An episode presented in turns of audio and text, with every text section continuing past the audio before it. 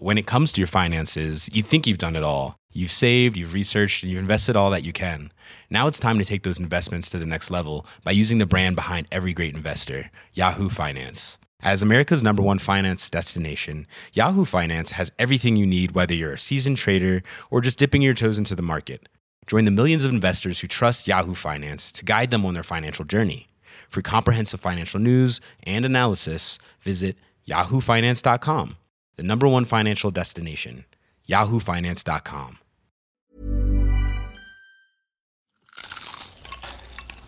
Manger. Bon, au moins on sait de quoi on va parler. et un sauté de veau aux champignons avec une polenta crémeuse. Dans les épisodes de Manger, on répondra aux questions que l'on se pose sur la façon dont on se nourrit. Parce qu'il n'y a pas une, mais des façons de le faire, justement. La preuve, c'est qu'on aurait pu choisir les verbes dévorer, engloutir, grailler, ripailler, baffrer, gueuletonner, déguster. Tous les 15 jours, je vais aller à la rencontre de chercheuses et de chercheurs, d'autrices, d'auteurs, de sociologues, de psychologues, d'agricultrices et d'agriculteurs. Je m'appelle Lauriane Melière, je suis journaliste, j'adore manger, mais surtout, j'adore vous en parler.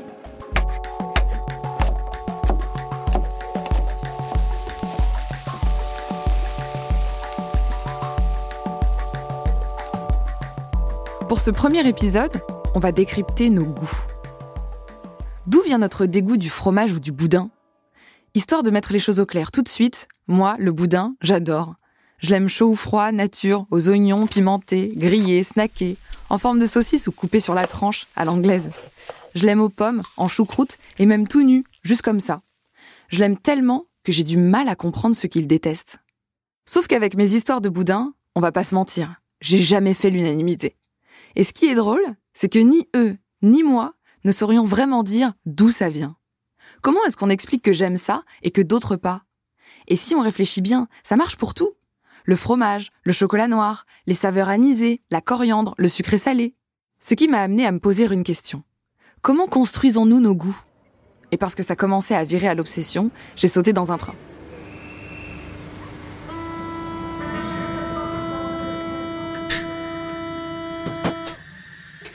Direction Dijon pour rencontrer Sophie Niklos. Elle dirige l'unité de recherche Sciences du goût et de l'alimentation à l'INRA, l'Institut national de recherche agronomique.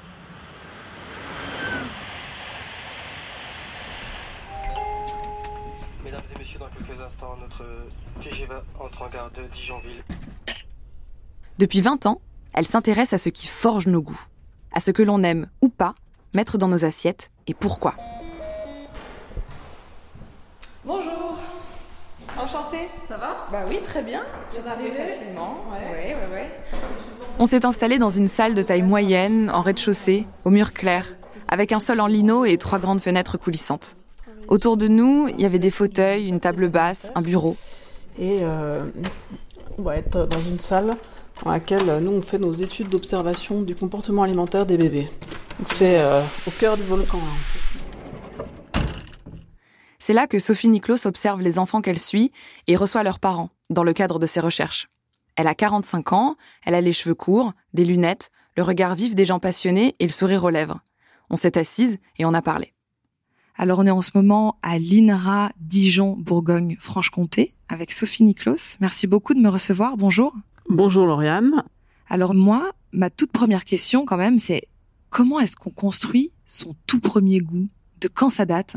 Alors ce qu'on sait maintenant grâce à différentes études, c'est qu'on sait que ça peut venir de très loin et de nos toutes premières expériences même avant la naissance. En fait, on a découvert que le liquide amniotique peut être parfumé avec les parfums de l'alimentation de la mère pendant la grossesse et que ces premiers parfums euh, vont être perçus par euh, le fœtus. Il va en garder une mémoire assez faible, assez ténue, mais cette mémoire est capable d'influencer son comportement ensuite euh, quand il naît. Donc euh, à la fois en termes de préférence pour des odeurs après la naissance ou pour, euh, en termes de préférence pour des aliments qui ont les mêmes odeurs. ce qu'on appelle une empreinte sensorielle très précoce. Et donc ça, ces premières découvertes olfactives vont guider l'enfant vers ses premiers aliments. Et on a montré par exemple une préférence accrue euh, pour des carottes euh, au moment de la diversification alimentaire si la maman a mangé des carottes juste en fin de grossesse. C'est assez incroyable. Ça veut dire que si l'embryon goûte à travers le liquide amniotique euh, des huîtres, il aurait peut-être tendance à favoriser les huîtres au moment de sa diversification alimentaire? Oui, c'est exactement ce que ces travaux euh, laissent penser. On a, on a aussi retrouvé un résultat dans une cohorte de naissance qu'on a suivie à Dijon, la cohorte Opaline, l'Observatoire des préférences alimentaires du nourrisson et de l'enfant, où euh, mes collègues ont retrouvé également une préférence pour le poisson euh, chez les enfants dont la mère avait consommé du poisson pendant la grossesse finalement, euh, le premier goût euh, de son univers alimentaire, il le découvre à travers le ventre de sa mère.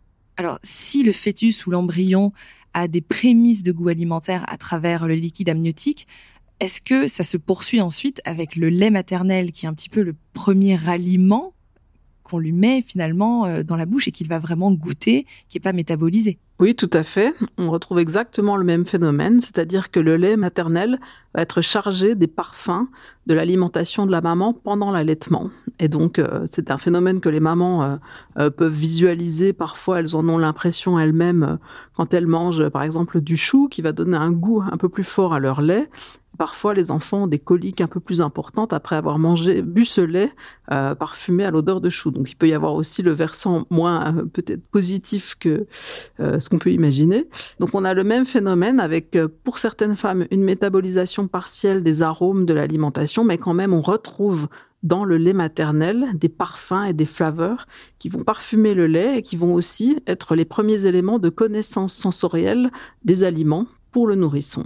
Là encore, il va garder une mémoire de ses euh, expositions sensorielles et puis ses choix vont être guidés en fonction de ses premières euh, expositions euh, au, lait maternel. Et on a même fait des travaux complémentaires qui laissent penser que c'est surtout la variabilité des arômes qu'on va retrouver dans le lait maternel d'un jour à l'autre, d'un repas à l'autre en fonction de la diète de la maman, qui est aussi associée à une appréciation plus importante d'aliments au début de la diversification alimentaire, parce que finalement, euh, le nourrisson qui avait été allaité au lait maternel a été exposé à une diversité d'arômes qui le prépare à accepter plus facilement la nouveauté. Ce que Sophie Niklos me fait comprendre, c'est que le premier goût, en réalité, ce n'est pas le nôtre. C'est d'abord celui de notre mère. Tout un panel de saveurs et d'odeurs que l'on découvre à travers le liquide amniotique d'abord et que l'on retrouve dans le lait maternel ensuite. Plus l'alimentation de la maman est diversifiée, plus l'enfant aura tendance à reconnaître et à apprécier ses premiers aliments solides. Et moi qui adore les huîtres.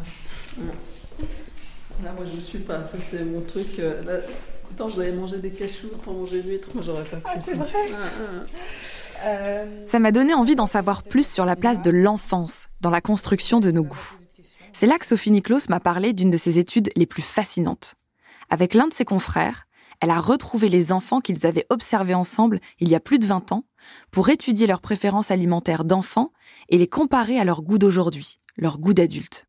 On avait suivi une cohorte d'enfants euh, qui était euh, suivie ici à Dijon euh, auprès de la, crèche du personnel de l'hôpital. Et le pédiatre de la crèche, Vincent Baudio, avait mis en place un dispositif de choix alimentaire au déjeuner du midi. Et euh, donc, on a pu enregistrer les choix de plusieurs euh, cohortes d'enfants en cours de différentes années. Et euh, quand j'ai commencé à travailler avec Vincent Boggio, il m'a dit si on les retrouvait pour essayer de voir comment ils mangent maintenant, essayer de faire le lien entre leur comportement maintenant et leur comportement passé. Alors, je trouvais cette idée géniale. Ce qu'on a fait, il a fait tout un travail de détective pour retrouver tous ces enfants. Et on a pu relier leur comportement à leur âge actuel, certains avaient jusqu'à 22 ans, à leur comportement de choix alimentaire à la crèche entre 2 et 3 ans, donc euh, leur dernière année de crèche. Et ce qu'on a observé, c'est qu'effectivement, euh, on observait des, relations significatives entre leurs préférences à la crèche et leurs préférences ultérieures, et aussi dans la variété de leurs choix. Donc ceux qui mangeaient plus variés à la crèche étaient aussi ceux qui mangeaient plus variés euh, ultérieurement. Donc euh, un comportement vraiment déjà bien marqué dans l'enfance, durable, euh, qui se prolongeait dans le temps. Et euh, donc c'est ce qui m'a amené à me dire l'enfance est vraiment une période importante dans la formation des goûts. L'enfance est donc une période cruciale dans la construction de nos goûts. Mais pourquoi? Est-ce que le cerveau de l'enfant est plus malléable que celui des adultes? C'est là que Sophie Niklos m'explique que construire son goût, c'est comme une langue, ça s'apprend. Les enfants vont garder une mémoire de cet univers sensoriel qui va les accompagner euh, pour toute leur vie. Et ça, ça se fait de manière tout à fait simple, facile, implicite, sans aucun effort d'apprentissage. Et j'aime bien comparer cet apprentissage avec l'apprentissage du langage. Euh, on apprend notre langue maternelle euh, de manière tout à fait implicite, avec parfois nos parents qui nous reprennent en nous disant ah, dis ça comme ça, pas, pas comme ça. Euh, le répertoire alimentaire, c'est la même chose. De manière très simple, on apprend à aimer ce qu'on nous offre à consommer, et euh, c'est ce qui va nous accompagner pour toute notre vie. Apprendre une deuxième langue, c'est plus difficile. Apprendre un nouvel aliment quand on est adulte, c'est plus difficile, mais ça reste possible. Ça reste possible parce que le comportement reste flexible et fait pour s'adapter à l'environnement et aux aliments qui sont disponibles dans notre environnement. Il y a d'autres éléments euh, qui peuvent contribuer à faire changer nos goûts, notre appétence pour certains aliments. Et euh, je pense en particulier à des éléments liés à notre contexte social.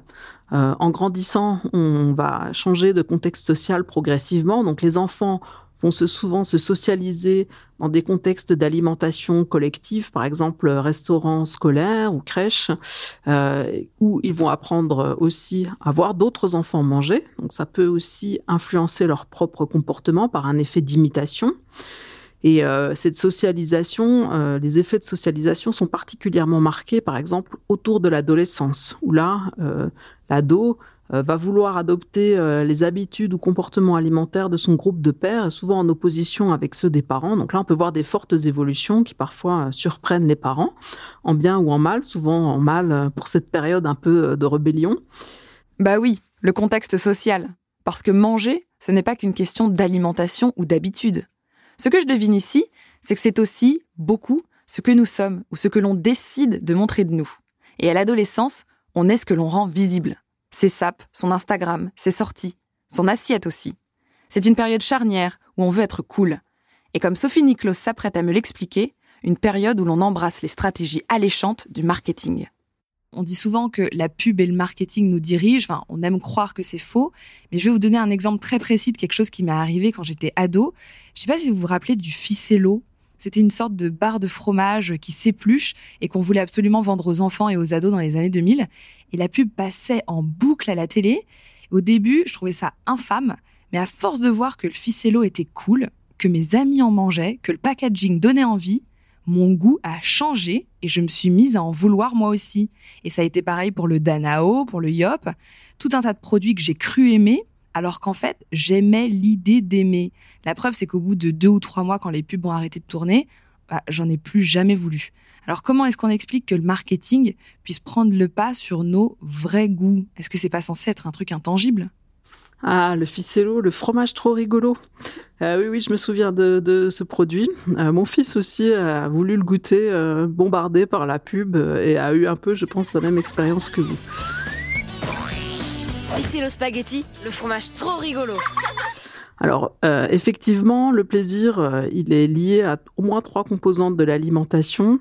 Euh, donc le plaisir sensoriel, le goût qu'on va ressentir dans la bouche, le plaisir du partage, euh, donc la commensalité, le fait de le manger avec d'autres personnes, et aussi le plaisir cognitif, l'image, la représentation qu'on va se faire d'un aliment. Et c'est là-dessus évidemment que travaillent les publicitaires pour vendre des produits qu'on n'a jamais goûtés et qui pourtant nous font envie. Et donc, euh, on, a, on a déjà bien euh, discuté ou travaillé sur euh, ces trois dimensions du plaisir. Et c'est vrai que c'est ce qui permet de trouver des ressorts aussi pour faire apprécier certains aliments. Et c'est une composante éminemment importante. On peut pas la nier, en fait. Alors, vous disiez, on aime croire que c'est faux, qu'on se fait pas manipuler par la pub. Mais en fait, le fait est que malheureusement, ces signaux, enfin, ou heureusement, parfois, ces signaux jouent ou peuvent influencer notre comportement. Effectivement, c'est là qu'on voit le hiatus entre le plaisir du goût vraiment celui qu'on va ressentir en fermant les yeux, et puis le plaisir qui va être lié à l'image de l'aliment. Et euh, une autre phase qui est intéressante, c'est euh, le tout début de l'âge adulte. Et ça, c'est des choses qu'on a observées aussi en suivant notre cohorte de petits mangeurs de la, de la crèche. Euh, quand on les a vus grandir, on, s'était posé la question de ceux qui n'aiment pas le fromage. On avait tout un groupe d'enfants, à peu près 7%, qui, à la crèche, euh, détestaient et ne consommaient jamais aucun type de fromage. Et donc, ils nous intriguaient. On se disait, est-ce que c'est une cause sensorielle? Est-ce qu'ils n'aiment pas l'odeur du fromage, par exemple? Donc, on les avait fait revenir au labo, on leur a fait tester, sentir tout un tas d'odeurs de fromage, toutes plus euh, euh, répugnantes, j'ai envie de dire, les unes que les autres. Bien, bien, bon fromage bourguignon. Et, euh, et, en fait, non, euh, pas de différence entre ceux qui n'aimaient pas le fromage et ceux qui aimaient le fromage en termes d'appréciation de l'odeur. Alors, on a cherché à explorer une autre piste, un peu plus ethnographique, et on a essayé de comprendre quelle était leur vision du fromage, qu'est-ce qu'ils avaient à nous dire sur le fromage? Et euh, ce qui a été vraiment intéressant, c'est euh, quelques cas euh, d'enfants qui nous disaient effectivement, je n'aimais pas le fromage au début, je n'aimais pas l'odeur du fromage, mais ce que je n'aimais pas surtout, c'est qu'on me le mettait souvent sous le nez. mon père, il passait devant mon nez avec son plateau de fromage et il me disait, tiens, sans ça, ah, ça pue, hein, et ça le faisait marrer de me voir faire la grimace. Et donc là, il y a une reconstruction du dégoût qui se fait aussi par l'intermédiaire de ces interactions sociales qui renforcent le dégoût, ou en tout cas qui renforcent l'identité du mangeur euh, dans euh, son rejet euh, du fromage. Et ce qui était encore plus intéressant, c'était de voir que quand ces mangeurs atteignaient le début de l'âge adulte, souvent il y avait un petit copain ou une petite copine qui venait se rajouter dans le cercle social de, notre rejeteur de fromage. Et bah, la petite copine, par exemple, elle était fan de raclette et soirée raclette entre copains.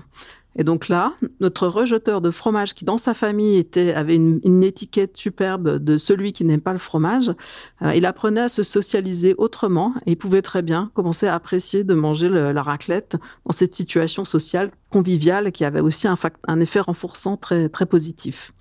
Donc on voit bien à travers cet exemple que le goût il peut se reconstruire de différentes manières au travers d'expériences sensorielles, mais aussi au travers de notre réseau social qui va nous aider à adopter euh, d'autres euh, habitudes, euh, d'autres aliments en fait. D'après l'analyse de Sophie Niklos, je réalise que ce que l'on apprend enfant est ensuite influencé par des facteurs socioculturels qui relèvent de notre environnement indirect. L'envie de faire partie d'un groupe, de surmonter un traumatisme, d'adopter les codes de sa génération. Des éléments très importants dans la façon dont on va définir les choses que l'on aime et celles que l'on n'aime pas cette histoire de fromage, ça me fait penser à euh, moi à mes 22 ou 23 ans, je détestais le plantain frit, mais c'était un aliment que j'avais en horreur. Je pouvais pas manger ça. Aujourd'hui, j'adore. Et j'ai eu comme un déclic. Ça a un peu coïncidé d'ailleurs avec le moment où j'ai décidé d'arrêter de me lisser les cheveux. Comment est-ce qu'on explique ce revirement de situation? Est-ce que c'est la même chose qu'avec euh, les enfants qui n'aimaient pas le fromage parce qu'ils n'aimaient pas en fait le contexte qui était associé et donc il s'était créé une personnalité autour de ça. Qu'est-ce que ça veut dire ce déclic du plantain frit? On mange aussi pour définir qui on est. Donc, si je vous dis, moi, je suis bourguignonne, j'adore les poisses, ben, ça vous situe que effectivement, je suis à Dijon et euh, j'embrasse aussi la culture alimentaire euh, de ma région. Et donc, euh, ce qui a pu se passer avec votre histoire de plantain, c'est que le plantain, c'était l'identité de vos parents, c'était l'aliment euh, que vos parents consommaient, peut-être qu'ils vous faisaient régulièrement. Donc, sensoriellement, il y avait peut-être pas de frein très marqué, mais c'était cette identité ou une certaine identité de vos parents que vous aviez rejetée. Et puis, un jour, en grandissant, vous avez peut-être assumé cette identité. Alors pourquoi ça, je ne suis pas capable de le dire, mais en assumant cette identité, vous avez aussi assumé les aliments qui étaient associés à cette identité. c'est ça que ça veut dire. Donc en fait, j'ai embrassé le plantain frit parce que j'ai embrassé le Cameroun. Et, c'est vrai que vous avez raison dans ce que vous dites parce que au même moment, je me suis mise à adorer la nourriture camerounaise dans son ensemble, alors qu'avant, je voulais pas vraiment en entendre parler. La question des enjeux identitaires de la nourriture est un sujet vaste. Ce sera d'ailleurs l'objet d'un prochain épisode de Manger. Mais revenons à nos goûts avec une expérience. Pour voir ce qu'elle aurait à en dire, j'ai laissé Sophie Niklos décrypter mon comportement face à deux types d'aliments. L'un que j'adore et l'autre que je déteste. Pour ça, j'ai dégainé de mon sac les deux objets du délit. Une délicieuse tablette de chocolat noir 100% et une affreuse petite boîte de cachou. Ceux qui me connaissent peuvent en témoigner, en termes d'alimentation, je suis franchement pas difficile. Le seul truc qui coince vraiment avec moi, c'est la réglisse et l'anis. Pour comprendre cet amour et ce dégoût, j'ai laissé Sophie Niklos s'infiltrer dans ma tête. Elle m'explique que si on n'aime pas toujours tout, c'est aussi une question de survie et de santé. Mais vous savez quoi, moi j'aimerais bien savoir ce qui se passe dans mon cerveau quand je m'apprête à manger quelque chose que je n'aime pas. quelles sont les réactions qui se déclenchent et surtout qu'est-ce qui se passe aussi quand je mange quelque chose que j'adore? Je commence par les cachous parce que je me dis qu'ensuite le chocolat va laver mon palais. Alors, cette petite boîte, j'en prends, j'en prends juste un hein, parce que ça va être difficile. Déjà, je suis très angoissée à l'idée de le mettre dans ma bouche. Rien qu'à l'achat, j'ai lu toute la liste d'ingrédients, je me suis dit mon dieu, 30% de réglisse, je vais pas m'en sortir. Alors je le mets dans ma bouche.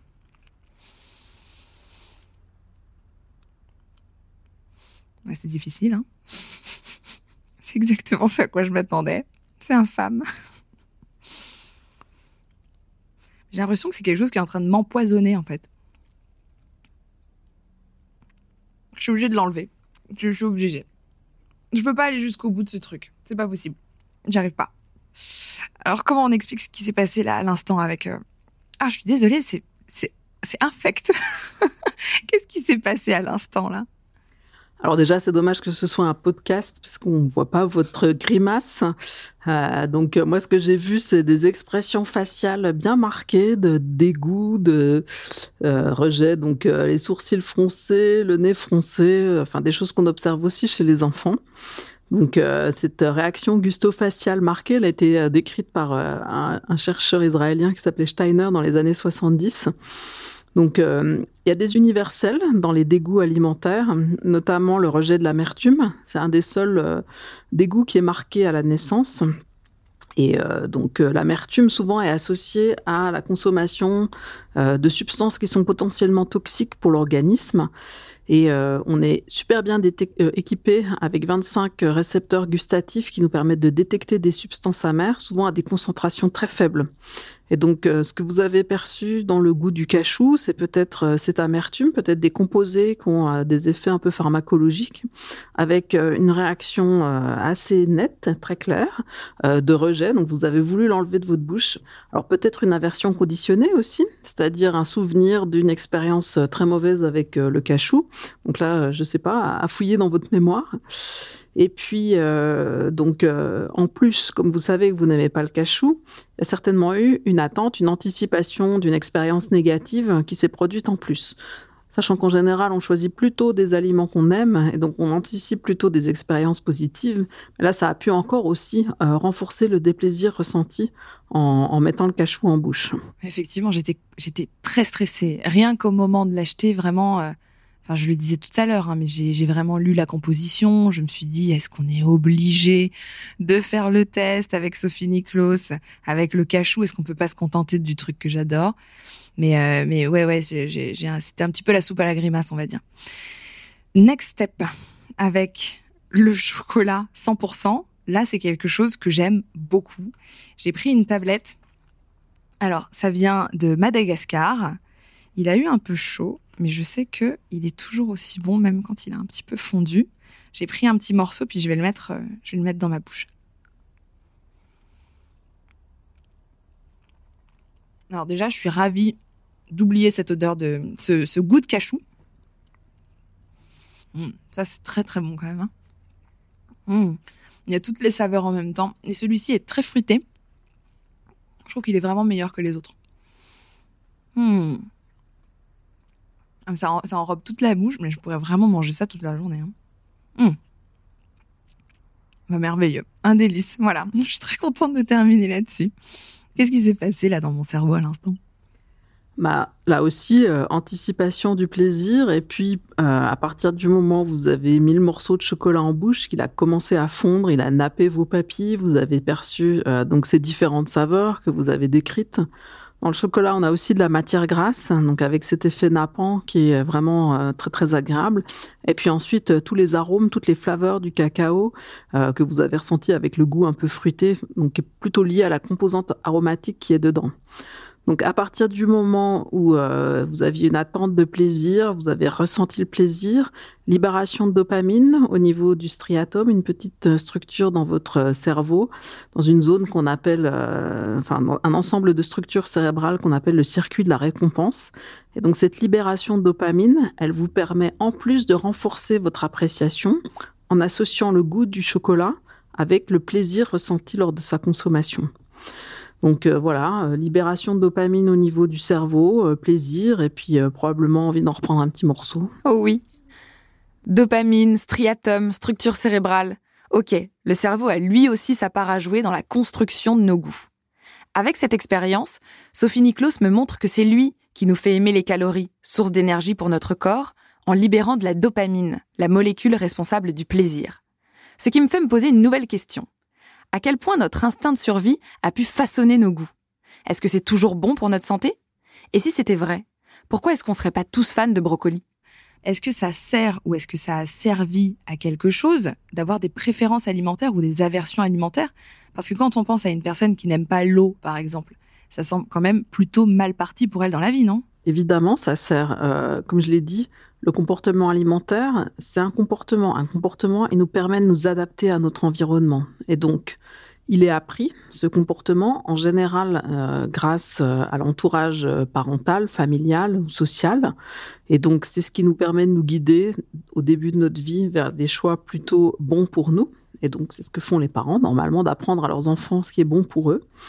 Et inversement, ces rejets qu'on peut ressentir, qui vont être plutôt gouvernés par notre corps, par exemple l'exemple des aversions conditionnées, ça, c'est fait pour nous aider à ne pas ingérer ce qui nous fait du mal. Donc, c'est quelque chose de protecteur qui nous protège contre la consommation d'aliments euh, mauvais pour nous.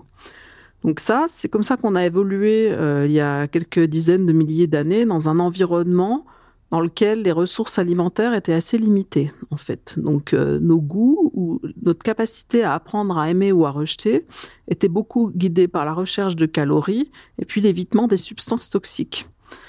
Notre problème actuellement, c'est qu'on vit dans un environnement alimentaire très différent, où la plupart des aliments qui sont facilement disponibles pour nous, ils ont été produits par l'industrie, ils sont faits pour être bons, nous, faire plaisir, être euh, pas chers, facilement accessibles, etc. Donc on a une surabondance d'aliments euh, facilement consommables immédiatement. Ça, ça peut nous permettre de diversifier nos goûts. Euh, le problème, ce que ça fait pas, c'est de nous protéger contre la suringestion d'aliments et éviter qu'on en consomme trop. Euh, parce qu'on est fait pour aimer ce qu'on mange, avoir cette petite décharge de dopamine qui nous fait apprécier encore plus ce qu'on a mangé à partir du moment où on n'a pas été malade. Et donc, euh, dans un environnement où tout ce qu'on a à disposition est plutôt bon et pas toxique, ça nous amène à tout apprécier et peut-être trop consommer parce qu'on a aussi ce moteur des préférences lié aux calories qu'on consomme. Donc euh, voilà, on a une physiologie qui est un peu contre nous dans un environnement d'abondance. Mais en attendant, c'est aussi pour ça qu'on va retrouver euh, une variété de goûts dans différents environnements, parce que ça permet de s'adapter à l'environnement qui est disponible. Alors c'est pour ça que si vous allez chez les Inuits, vous verrez peut-être qu'ils mangent des choses qui vous paraissent pas complètement appétissantes. C'est ce qui est disponible pour eux, ce qui est une source de calories tout à fait adaptée pour eux, qui fait qu'ils vont euh, les consommer euh, sans souci. Euh, alors euh, c'est vrai que euh, manger, c'est aussi satisfaire notre besoin de nourriture, donc vraiment le besoin physiologique de base. Ce qui se trouve, c'est que dans notre société, souvent, on ressent pas la faim. On mange très régulièrement, on a toujours des aliments à portée de main, et donc déjà, on n'a pas forcément la même approche d'un choix alimentaire que quand on a super faim et qu'on n'a pas mangé depuis trois jours. Euh, donc euh, ça, c'est une chose. Ça veut dire qu'on va forcément privilégier dans nos choix des choses qui nous font vraiment plaisir, puisqu'on n'a pas forcément un besoin à la base extrêmement fort. Donc ça, ça peut expliquer aussi certains choix et certaines tendances. On a une offre qui a probablement jamais été aussi variée, historiquement parlant. Euh, on peut trouver euh, des sushis, des plats marocains, des plats africains, des plats de toutes les cultures alimentaires mondiales un peu partout. Et donc, euh, finalement, on n'a que l'embarras du choix. Donc, euh, ça, c'est vraiment des ouvertures. Est-ce que ça nous rend plus difficile Si seulement ça nous rendait plus difficile sur vraiment la qualité intrinsèque des aliments, leur qualité nutritionnelle, ce qui nous font du, là où ils nous font du bien, là où ils font du bien à notre planète, ce serait une bonne nouvelle? C'est pas forcément le cas parce que dans l'offre aussi euh, qui est disponible, il y a pas mal de choses, comme vous disiez, qui sont pas forcément indispensables, mais qu'on nous demande, enfin qu'on nous suggère d'apprécier. Par contre, ça peut aussi nous amener à réfléchir euh, qu'est-ce que c'est euh, le bon goût ou comment éduquer le bon goût, ce qui est encore une autre question.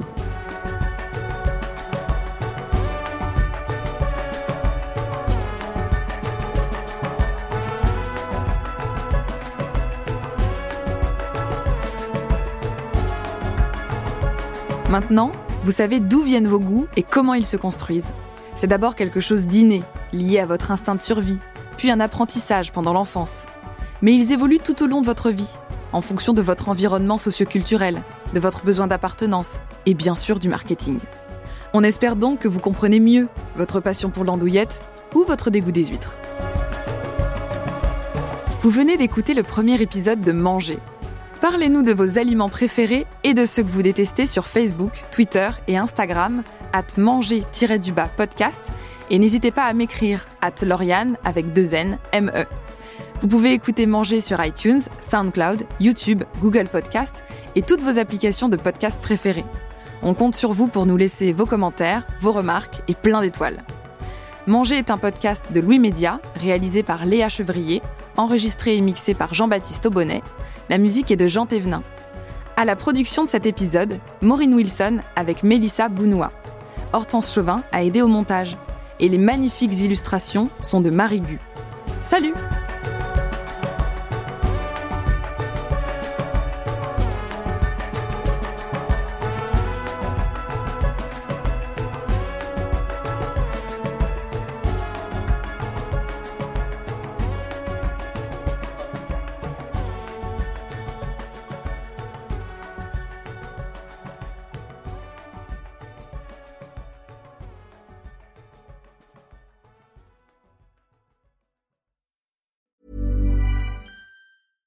when it comes to your finances, you think you've done it all. You've saved, you've researched, and you've invested all that you can.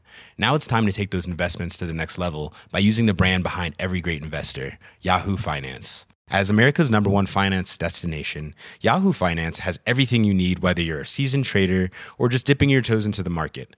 Join the millions of investors who trust Yahoo Finance to guide them on their financial journey.